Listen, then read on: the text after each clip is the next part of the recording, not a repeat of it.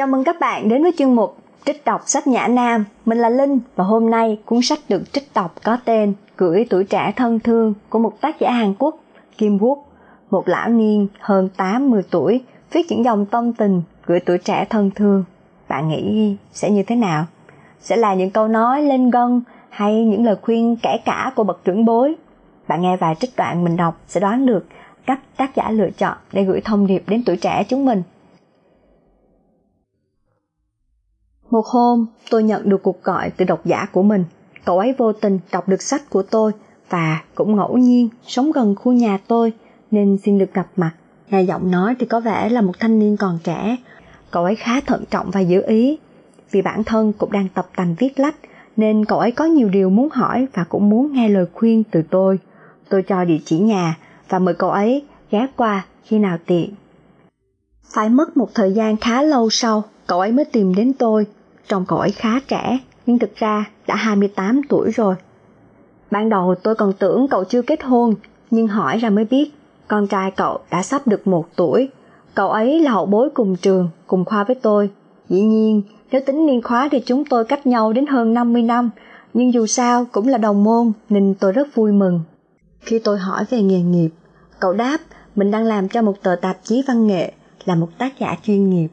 Đã xuất bản được một tập truyện vừa, dù chưa có nhiều tiếng tâm, nhưng cậu ấy vẫn kiên trì với nghề viết. Chỉ riêng điều đó thôi đã rất đáng cảm phục rồi. Theo thống kê của Bộ Lao động Xã hội, những người sống nhờ nghề viết tại Hàn Quốc được liệt vào nhóm 5% những người có thu nhập thấp nhất. Thu nhập hàng năm của họ chưa đến 10 triệu won.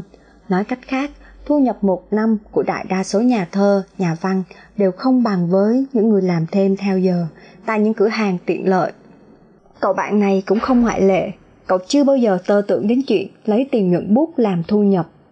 Tôi tò mò, à không, phải là lo lắng, không biết cậu ấy nuôi vợ con thế nào. Tôi bỗng cảm thấy sợ hãi, liệu có khi nào chỉ vì vài dòng chữ chưa chắc đã được ai biết đến ấy mà cậu đang đẩy cả gia đình vô tội vào con đường đau khổ. Liệu cậu ấy có đang lãng phí thời gian quý báu của mình để theo đuổi giấc mơ hão huyền không? Những băn khoăn ấy khiến tôi cũng không muốn nghe thêm về cuộc sống của gia đình cậu. Thế nhưng câu chuyện cậu kể lại thật bất ngờ. Hiện cậu đã làm việc tại một nhà máy sản xuất lắp ráp phụ tùng dây an toàn cho xe hơi được 2 năm rồi. Một tuần cậu làm 6 ngày, ca chiều từ 2 giờ chiều đến 12 giờ đêm. Tôi những tưởng cậu hẹn tôi vào 11 giờ sáng ngày bình thường là vì cả ngày rảnh rỗi chỉ viết lách và chơi bời. Nhưng hóa ra là cậu ấy định ăn trưa cùng tôi rồi đến nhà máy làm việc luôn.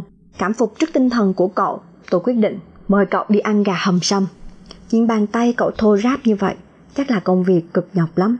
Cậu thanh niên 28 tuổi này, có lẽ từng ngày đều phải nhường nhịn vợ con, nên trong nháy mắt cậu đã chén sạch một chú gà tơ, mới ăn được mấy thìa mà trong bát của cậu chỉ còn nước.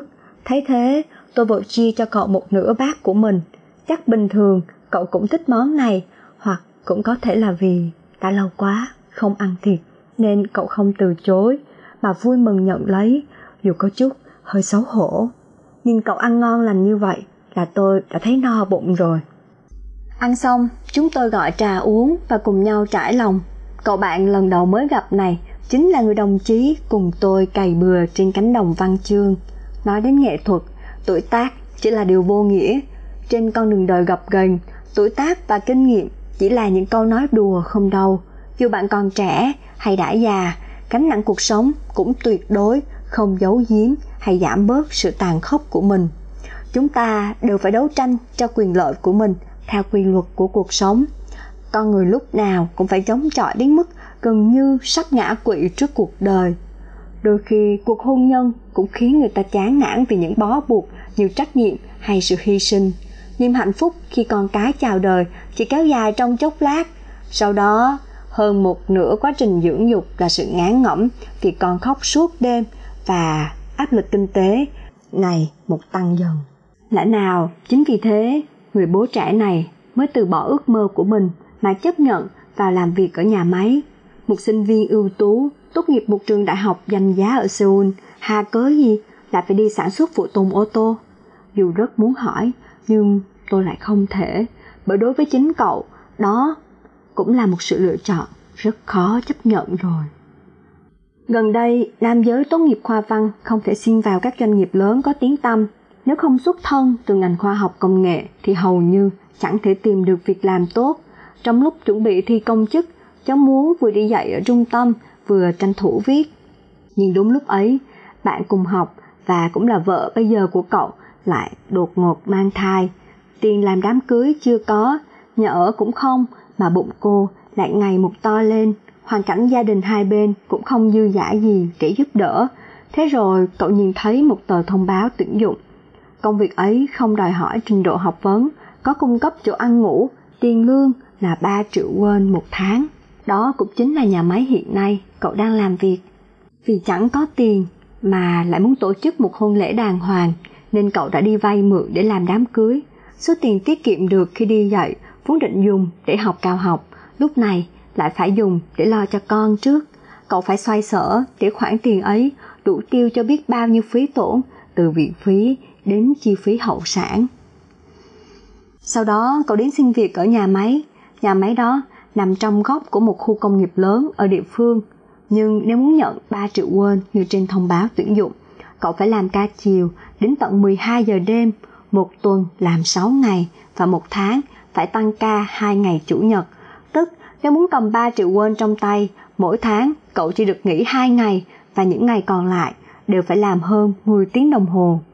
Bình thường, công nhân chỉ được ở phòng trọ một phòng ở gần khu công nghiệp, nhưng vì thông cảm cho hoàn cảnh của cậu nên công ty đã cấp cho gia đình cậu một căn hộ hai phòng vốn dành cho bốn người ở.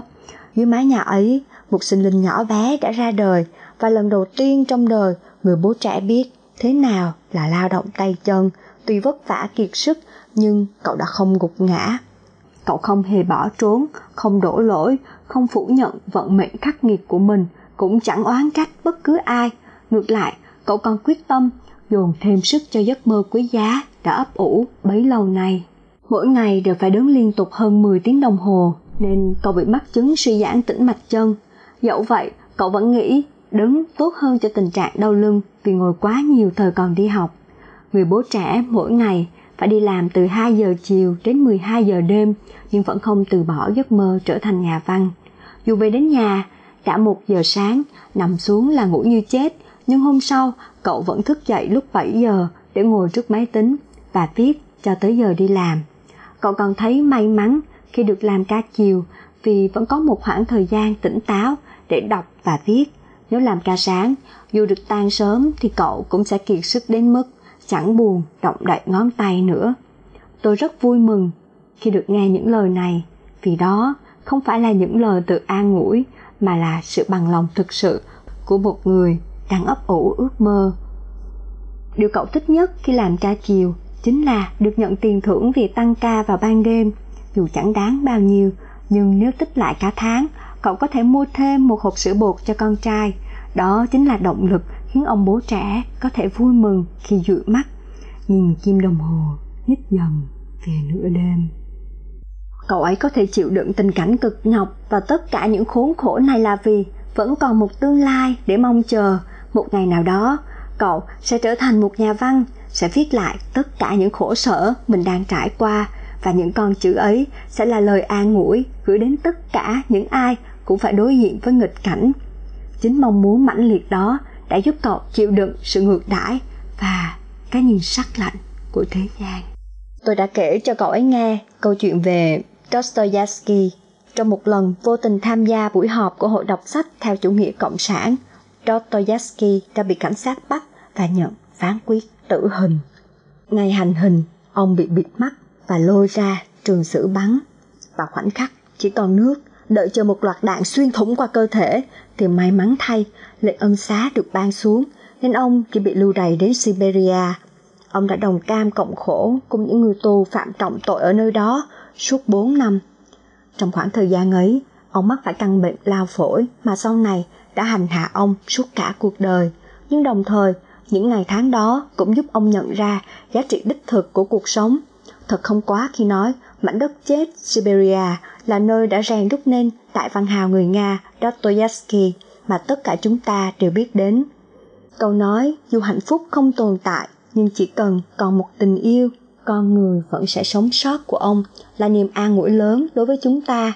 Những dòng văn khiến chúng ta xúc động không phải là những câu chữ ông viết khi vẫn là con trai của một đại địa chủ, cưu mang hàng chục nông nô, mà là tác phẩm tội ác và trừng phạt được đúc kết từ khoảng thời gian 4 năm lưu đày ở Siberia. Giá trị cuộc sống của ông cũng tương xứng với những nỗi đau đớn và gian khổ mà ông đã phải chịu đựng. Tuy nghe có vẻ thật tàn nhẫn, nhưng tất cả những thống khổ của chúng ta bây giờ chẳng là gì khi so sánh với nỗi đau mà những con người đáng kính ấy từng trải qua. Họ đã vượt qua, đã chiến thắng và dang rộng đôi cánh để bay lên. Con gà tơ chúng tôi cùng ăn ngày hôm ấy mới sống chỉ được 100 ngày. Những con gà được sử dụng làm thực phẩm bổ dưỡng chỉ được phép sống hơn 3 tháng một chút, tính cả thời gian ở trong trứng. Chúng ta chỉ nhớ về chúng như những con gà tơ sống chưa quá 3 tháng. Nhưng thực ra, chúng có thể sống tới hơn 30 năm nếu chúng ta không biến chúng thành thực phẩm. Nhưng chúng ta chưa từng chứng kiến một con gà nào sống tới từng ấy tuổi cả trong trại chăn nuôi gà công nghiệp. Điều đó tuyệt đối không thể xảy ra. Đôi khi bạn tưởng rằng hiện thực bức bối này sẽ tồn tại mãi mãi. Cũng có thể bạn đang cảm thấy mình không có tương lai. Với bạn, thời đi học là khoảng thời gian thoải mái và hạnh phúc nhất. Còn thế giới trước mắt là nơi lạnh lẽo, những người xung quanh chính là kẻ thù lớn nhất của mình. Thế nhưng nếu như muốn làm chú gà sống hơn 30 năm thì bạn không được phép ăn thứ thức ăn, người ta bày sẵn trước mặt. Bằng mọi cách, bạn phải tìm cách thoát ra khỏi bức tường rào và kiếm tìm một cuộc sống mới.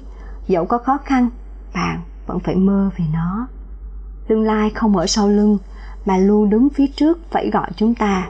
Người bố trẻ đang nhìn về tương lai qua đôi mắt của mình, qua đôi mắt của cậu con trai nhỏ. Dẫu tương lai ấy có thể chẳng bao giờ xảy đến, nhưng họ vẫn đang tiếp tục nhìn về nó. Chỉ cần vẫn còn nhìn thì vẫn còn hy vọng. Ngành xã hội học có nhắc đến một thuật ngữ được gọi là tipping point hay điểm bùng phát, cụm từ được mọi người biết đến nhiều hơn thông qua cuốn sách bán chạy cùng tên điểm bùng phát của Malcolm Gladwell. Theo lời ông, điểm bùng phát chính là giây phút và những việc không lường trước được đột nhiên xảy ra dù hiện nay cuộc sống của tôi luôn lặp đi lặp lại một cách nhàm chán, nhưng đến một ngày nào đó, nhất định trong tôi sẽ phun trào một sức mạnh có thể làm thay đổi hoàn toàn cuộc sống hiện tại, tương lai, các mối quan hệ, những việc xảy ra hàng ngày, tất cả đều sẽ không còn như trước nữa. Sức mạnh trào dâng ấy phá vỡ hoàn cảnh cố định, trở thành nguồn động lực thúc đẩy giấc mơ đang tạm dừng, tiến về phía trước. Năm 17 tuổi họa sĩ Lee In Sung không được học vẽ một cách bài bản vì nhà quá nghèo. Ban ngày, ông phải đi phụ giúp việc đồng án, nhưng mỗi khi rảnh rỗi vào buổi đêm, ông đều tập vẽ tranh. Sau đó, ông đã gửi tác phẩm đi dự thi và đoạt giải tại cuộc thi triển lãm nghệ thuật Chosun, khiến bao người phải trầm trồ, kinh ngạc. Trong bức tranh, vẽ bằng màu nước của một thiếu niên 17 tuổi còn chưa học qua một lớp phát thảo cơ bản. Ai cũng cảm nhận được một tinh thần, một lòng nhiệt huyết hoàn toàn khác biệt so với những tác phẩm đương thời.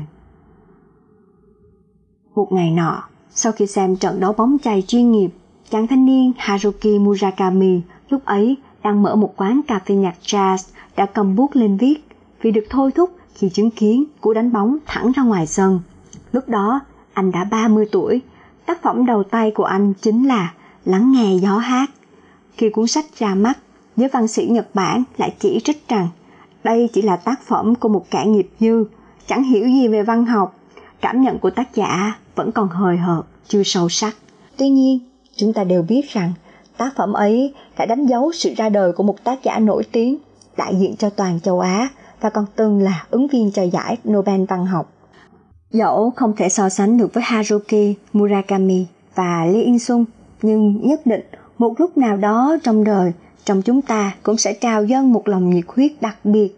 Những người có nhiệt huyết với cuộc đời đương nhiên sẽ có tiềm năng lớn. Nhưng đáng buồn thay, xã hội của chúng ta lại chẳng hề ngồi yên chờ đợi tiềm năng ấy xuất hiện. Hy vọng tồn tại ở tất cả mọi nơi, nhưng những ai không muốn thấy sẽ tuyệt đối không thể nhìn thấy. Hãy lắng tai, nghe trong tim mình điều gì đang lớn dần lên? Hãy nhắm mắt và thử nghe tiếng tim đập của những người khác. Ngay cả bông tuyết rơi xuống giữa đêm khuya cũng có âm thanh của riêng mình. Nếu muốn lắng nghe thì dù không thể nhìn thấy, ta vẫn có thể nghe được. Những người không nghe thì không nói nổi và những người không định nói thì sẽ chẳng thèm nghe. Lắng nghe tiếng nói phát ra từ bên trong sẽ cho chúng ta biết mình là ai và mình muốn làm gì? Cảm ơn bạn vì đã lắng nghe đến đây. Cũng mong bạn sẽ lắng mình để nghe thấy tiếng gọi của ước mơ, có đủ dũng khí để theo đuổi, để học cách thua, học cách đứng dậy, học cách đánh giá thành công, học cách sống cuộc đời tự do như ý mình. Nếu bạn còn muốn nghe trích đọc cuốn nào khác của nhà nam, thì hãy để lại bình luận bên dưới nhé. Xin chào và hẹn gặp lại!